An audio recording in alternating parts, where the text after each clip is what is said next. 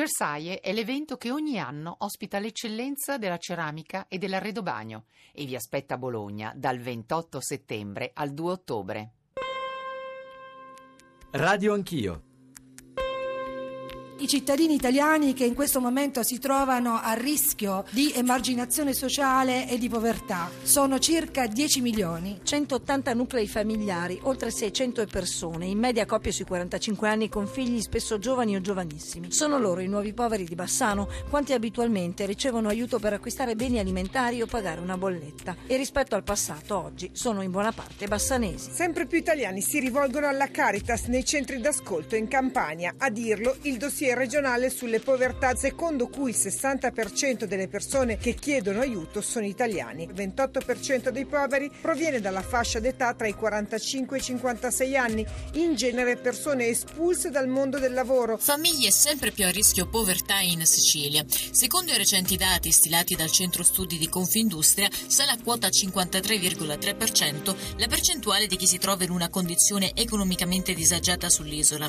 La Sicilia raggiunge così la percentuale percentuale più elevata rispetto al resto d'Europa. Oggi ci sono, eh, dati Istat, oltre 6 milioni di poveri e di cittadini che vivono in povertà assoluta. Povertà assoluta significa non riuscire a avere la certezza di riempire il piatto che hai nella tua tavola, non avere i soldi per vestire tuo figlio, non avere i soldi per pagare l'affitto. Questa è povertà assoluta. Era la voce di Alessandro Di Battista, Movimento 5 Stelle, l'ultima della nostra copertina. Sono le 8.37. Buongiorno a Giorgio Zanchini e benvenuti all'ascolto di Radio Anch'io. Abbiamo parlato spesso, eh, anche ieri in diretta dal centro Baobab di Roma, di migranti, rifugiati. In queste settimane, altrettanto spesso, diversi ascoltatori ci hanno scritto per favore dedicate lo stesso spazio alla situazione economica degli italiani, alla nostra condizione, alla difficoltà di vivere, di campare la vita, al nostro impoverimento, cosa che ovviamente non esitiamo a fare sulla base tra l'altro di fatti, di eventi che devono essere approfonditi. Il governo ha detto che nel 2016 la priorità sarà la lotta alla povertà e nella legge di stabilità dovrebbe essere incluso un piano contro eh, la povertà. Eh, tra l'altro recentemente il governo stesso ha presentato una relazione al Parlamento. L'orientamento sarebbe quello di elaborare uno strumento universale anche perché solo noi e i greci siamo privi di una misura nazionale a sostegno dei poveri. È un tema tra l'altro politicamente molto sensibile, è inutile che, che ve lo dica io, il reddito di cittadinanza è un po' il cuore della proposta politica del Movimento 5 Stelle insomma la lotta all'esclusione sociale è il tema che vorremmo affrontare stamane a Radio Anch'io. Vi do i nostri riferimenti, devo dire sono arrivate già delle storie molto articolate, anche delle domande molto precise. Cito per tutti Roberto da Campobasso, se mi permettete stamane dovete spiegare bene, ma bene bene, cosa sarebbe il reddito di cittadinanza e a chi spetterebbe soprattutto le differenze se ci sono tra il reddito minimo di inserimento, tra il REIS e le misure spot che gli ultimi governi, incluso il governo Renzi, hanno approvato negli ultimi anni. 335 699 2949 per i vostri sms. 335 699 2639 per i vostri WhatsApp, inclusi i WhatsApp audio, radio anch'io, chiocciolarai.it per i messaggi di posta elettronica e per il nostro account su Twitter che è Radio Anch'io. Io eh, saluto Gianni Bottalico che è presidente delle ACLI, Associazione Cristiana e Lavoratori Italiani, nonché portavoce dell'Alleanza contro la Povertà. Bottalico, presidente, buongiorno e benvenuto. Buongiorno, ben, grazie a voi e agli ascoltatori. Tiziano Vecchiato ne, avrà un suono che insomma molto più forte e chiaro eh, perché è nella nostra sede veneziana, è il direttore della Fondazione Zancan che ogni anno pubblica uno studio, una ricerca sulla lotta alla povertà, il titolo del rapporto di quest'anno è Welfare generativo, responsabilizzare, rendere, rigenerare. Tiziano Vecchiato, benvenuto e buongiorno anche a lei. Buongiorno. Allora io però partirei, abbiamo pensato, insomma, come spesso cerchiamo di fare, di partire dalle storie. Eh, esemplari, non esemplari, non lo so, ma insomma eh, Nicola Amadori è andata in un luogo della capitale dove ha visto eh, e ascolterete delle esperienze di vita che credo possono aiutarci anche a capire qual è il quadro italiano e anche orientare la trasmissione nella direzione di una risposta alle storie che sentiremo. Radio Anch'io. Qui eh, si sente parlare sempre dei problemi di immigrazione, giustamente, dei giovani che non hanno un posto di lavoro, la gente che non arriva a fine mese.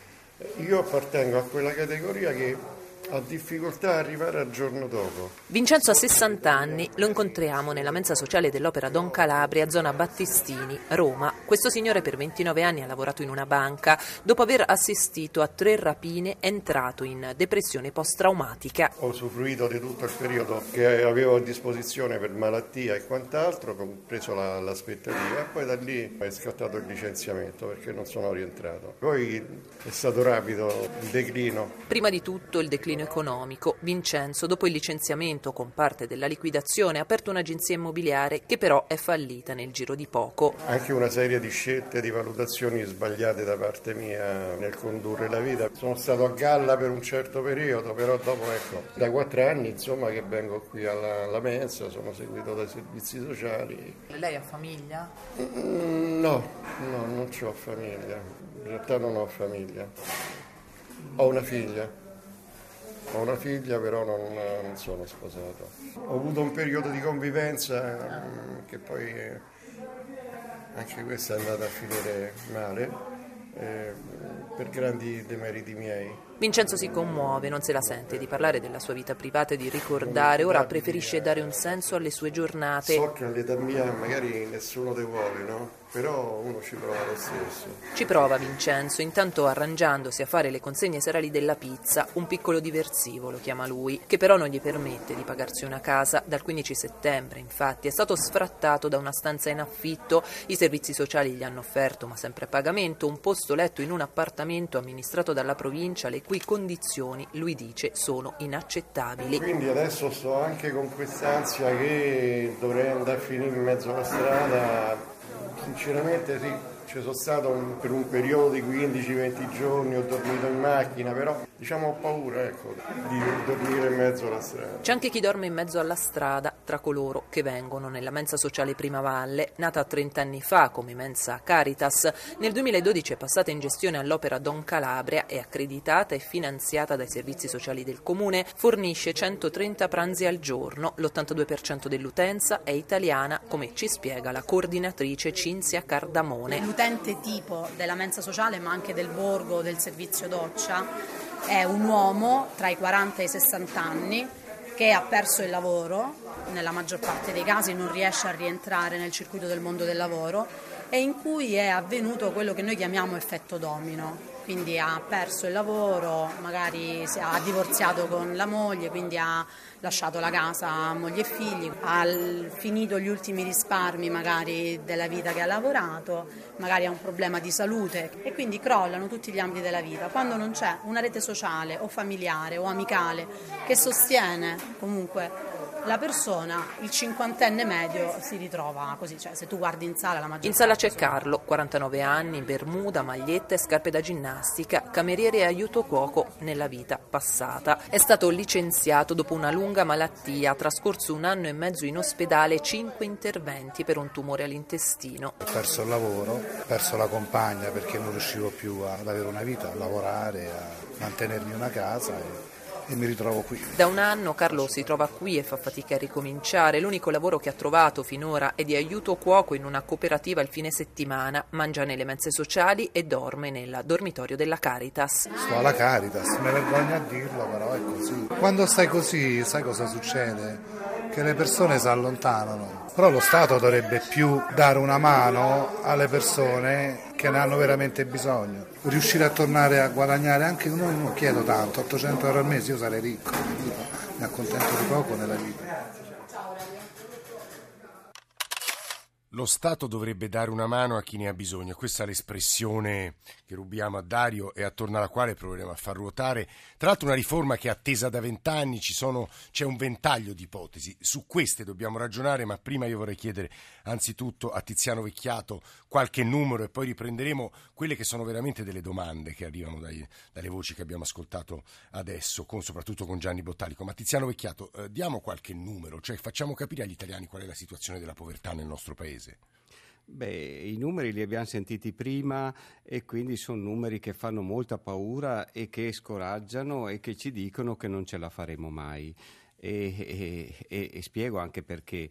Perché noi ogni anno oh, spendiamo 45 miliardi di euro, senza contare gli ammortizzatori in deroga, per aiutare chi è in difficoltà e li aiutiamo per tipologie di bisogni e in maniera uh, del tutto inefficiente perché siamo agli ultimi posti in Europa per efficacia della spesa uh, di aiuto alla povertà e ai poveri dopo i trasferimenti. Perché noi mettiamo in campo una serie di provvedimenti, io posso definirli disordinati, vecchiato? Beh, a Milano abbiamo contato 65 tipi di aiuti economici che uno può cercare di avere se è in condizione di difficoltà e di povertà.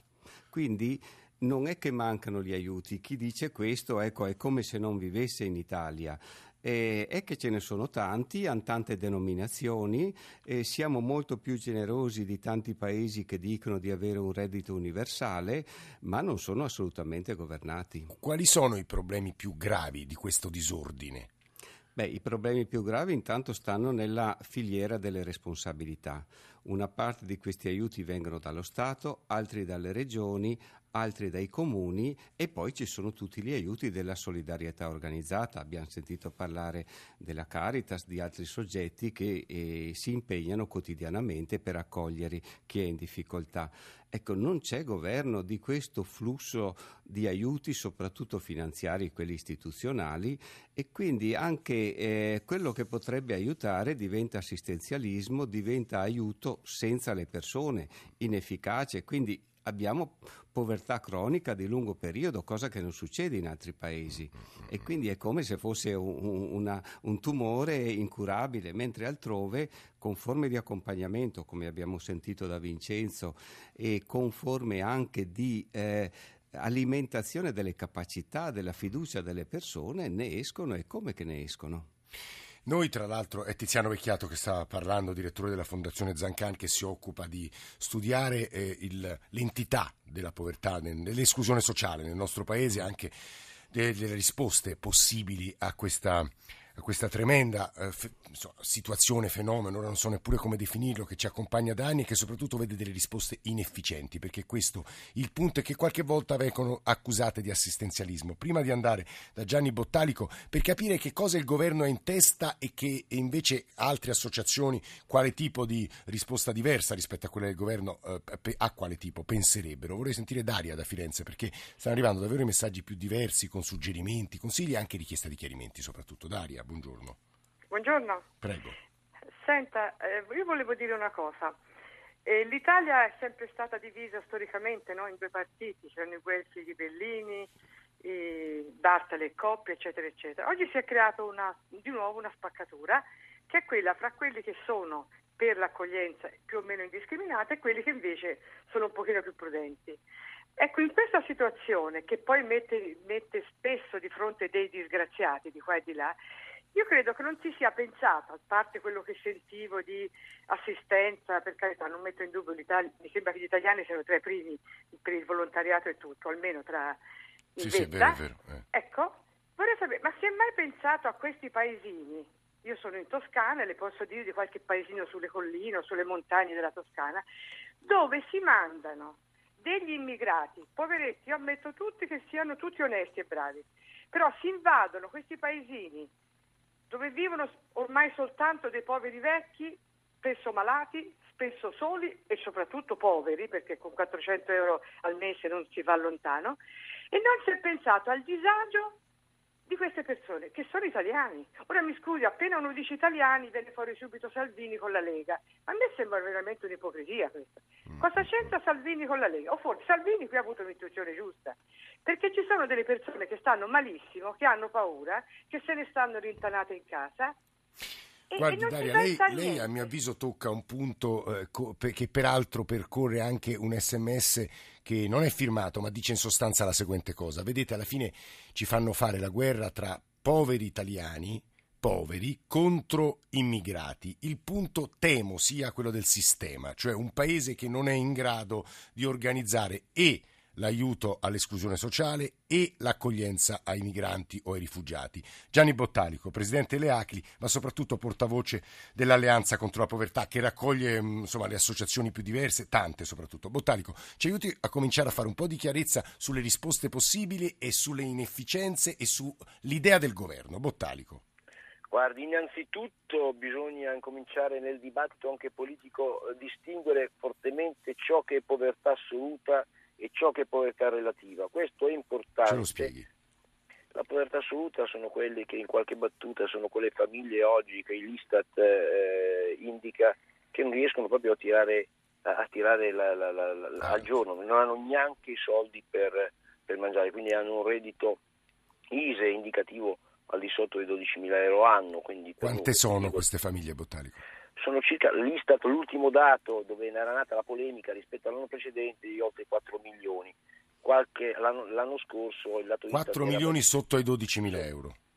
sotto- nella fascia di povertà, indicati nella fascia, oltre i 4 milioni, che è un dato importante ma che è minoritario rispetto al dato che lo stesso dato l'Istat dava qualche anno, l'anno, l'anno precedente, ma ci spiegavano che erano stati Scusi Bottarico, cambiati- faccio una domanda e potrebbe suonare antipatica, ma in realtà la rubo agli ascoltatori. In quella fascia, 4 milioni, ci sono anche però gli evasori fiscali?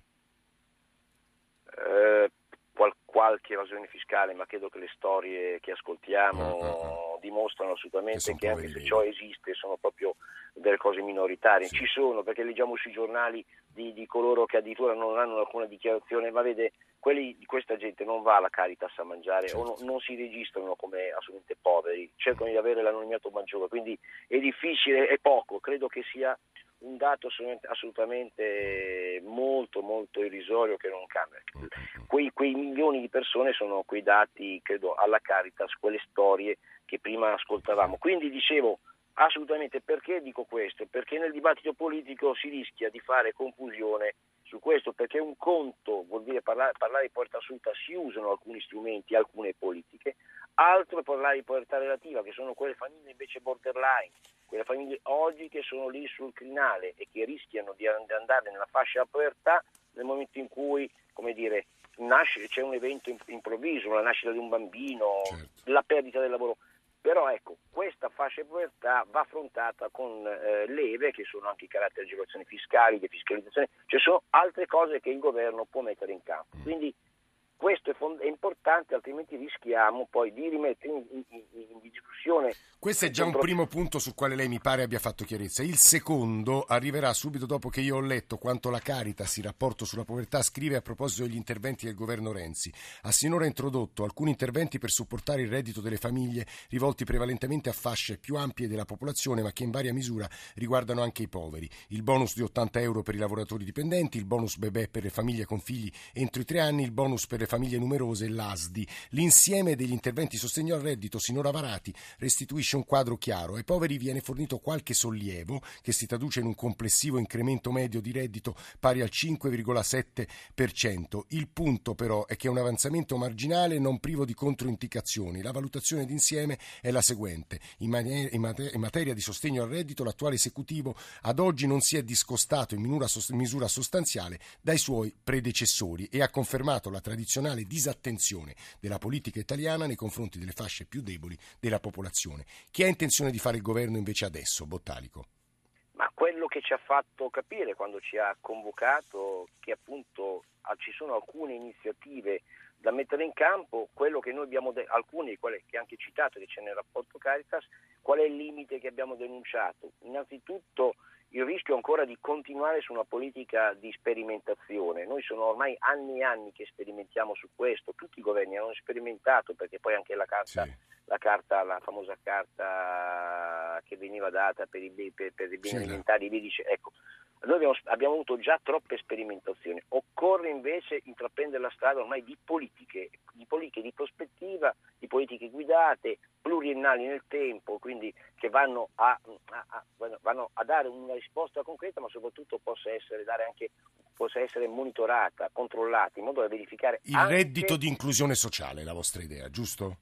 Noi abbiamo detto che il reddito di inclusione sociale è una proposta, è una proposta che ha un contenuto di carattere economico perché noi pensiamo di dare delle risorse adeguate a chi oggi è nella fase di povertà assoluta, è destinato, come si diceva, in modalità universalistica, quindi a, tutti. i col- a tutti, a tutti che sono sul territorio italiano da almeno 12 mesi.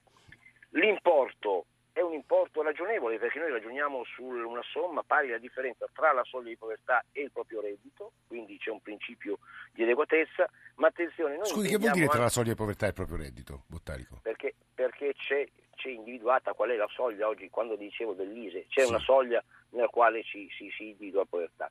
Noi diciamo appunto non, che dobbiamo eh, dare un, un contributo che, come dicevo prima, è pari alla differenza tra la soglia di povertà, che è quel dato, e il proprio reddito. Se io guadagno 100, la differenza eh, eh. da 100 a... E se io non quello... guadagno perché sono disoccupato, quanto gli do la soglia minima? Gli, fa, lo, gli faccio raggiungere sempre quella soglia. Che, quant'è? 550, 600? Sì, certo, c- c- circa sì. Leggevo però che a regime il vostro progetto costerebbe allo Stato italiano 7 miliardi e 100 l'anno.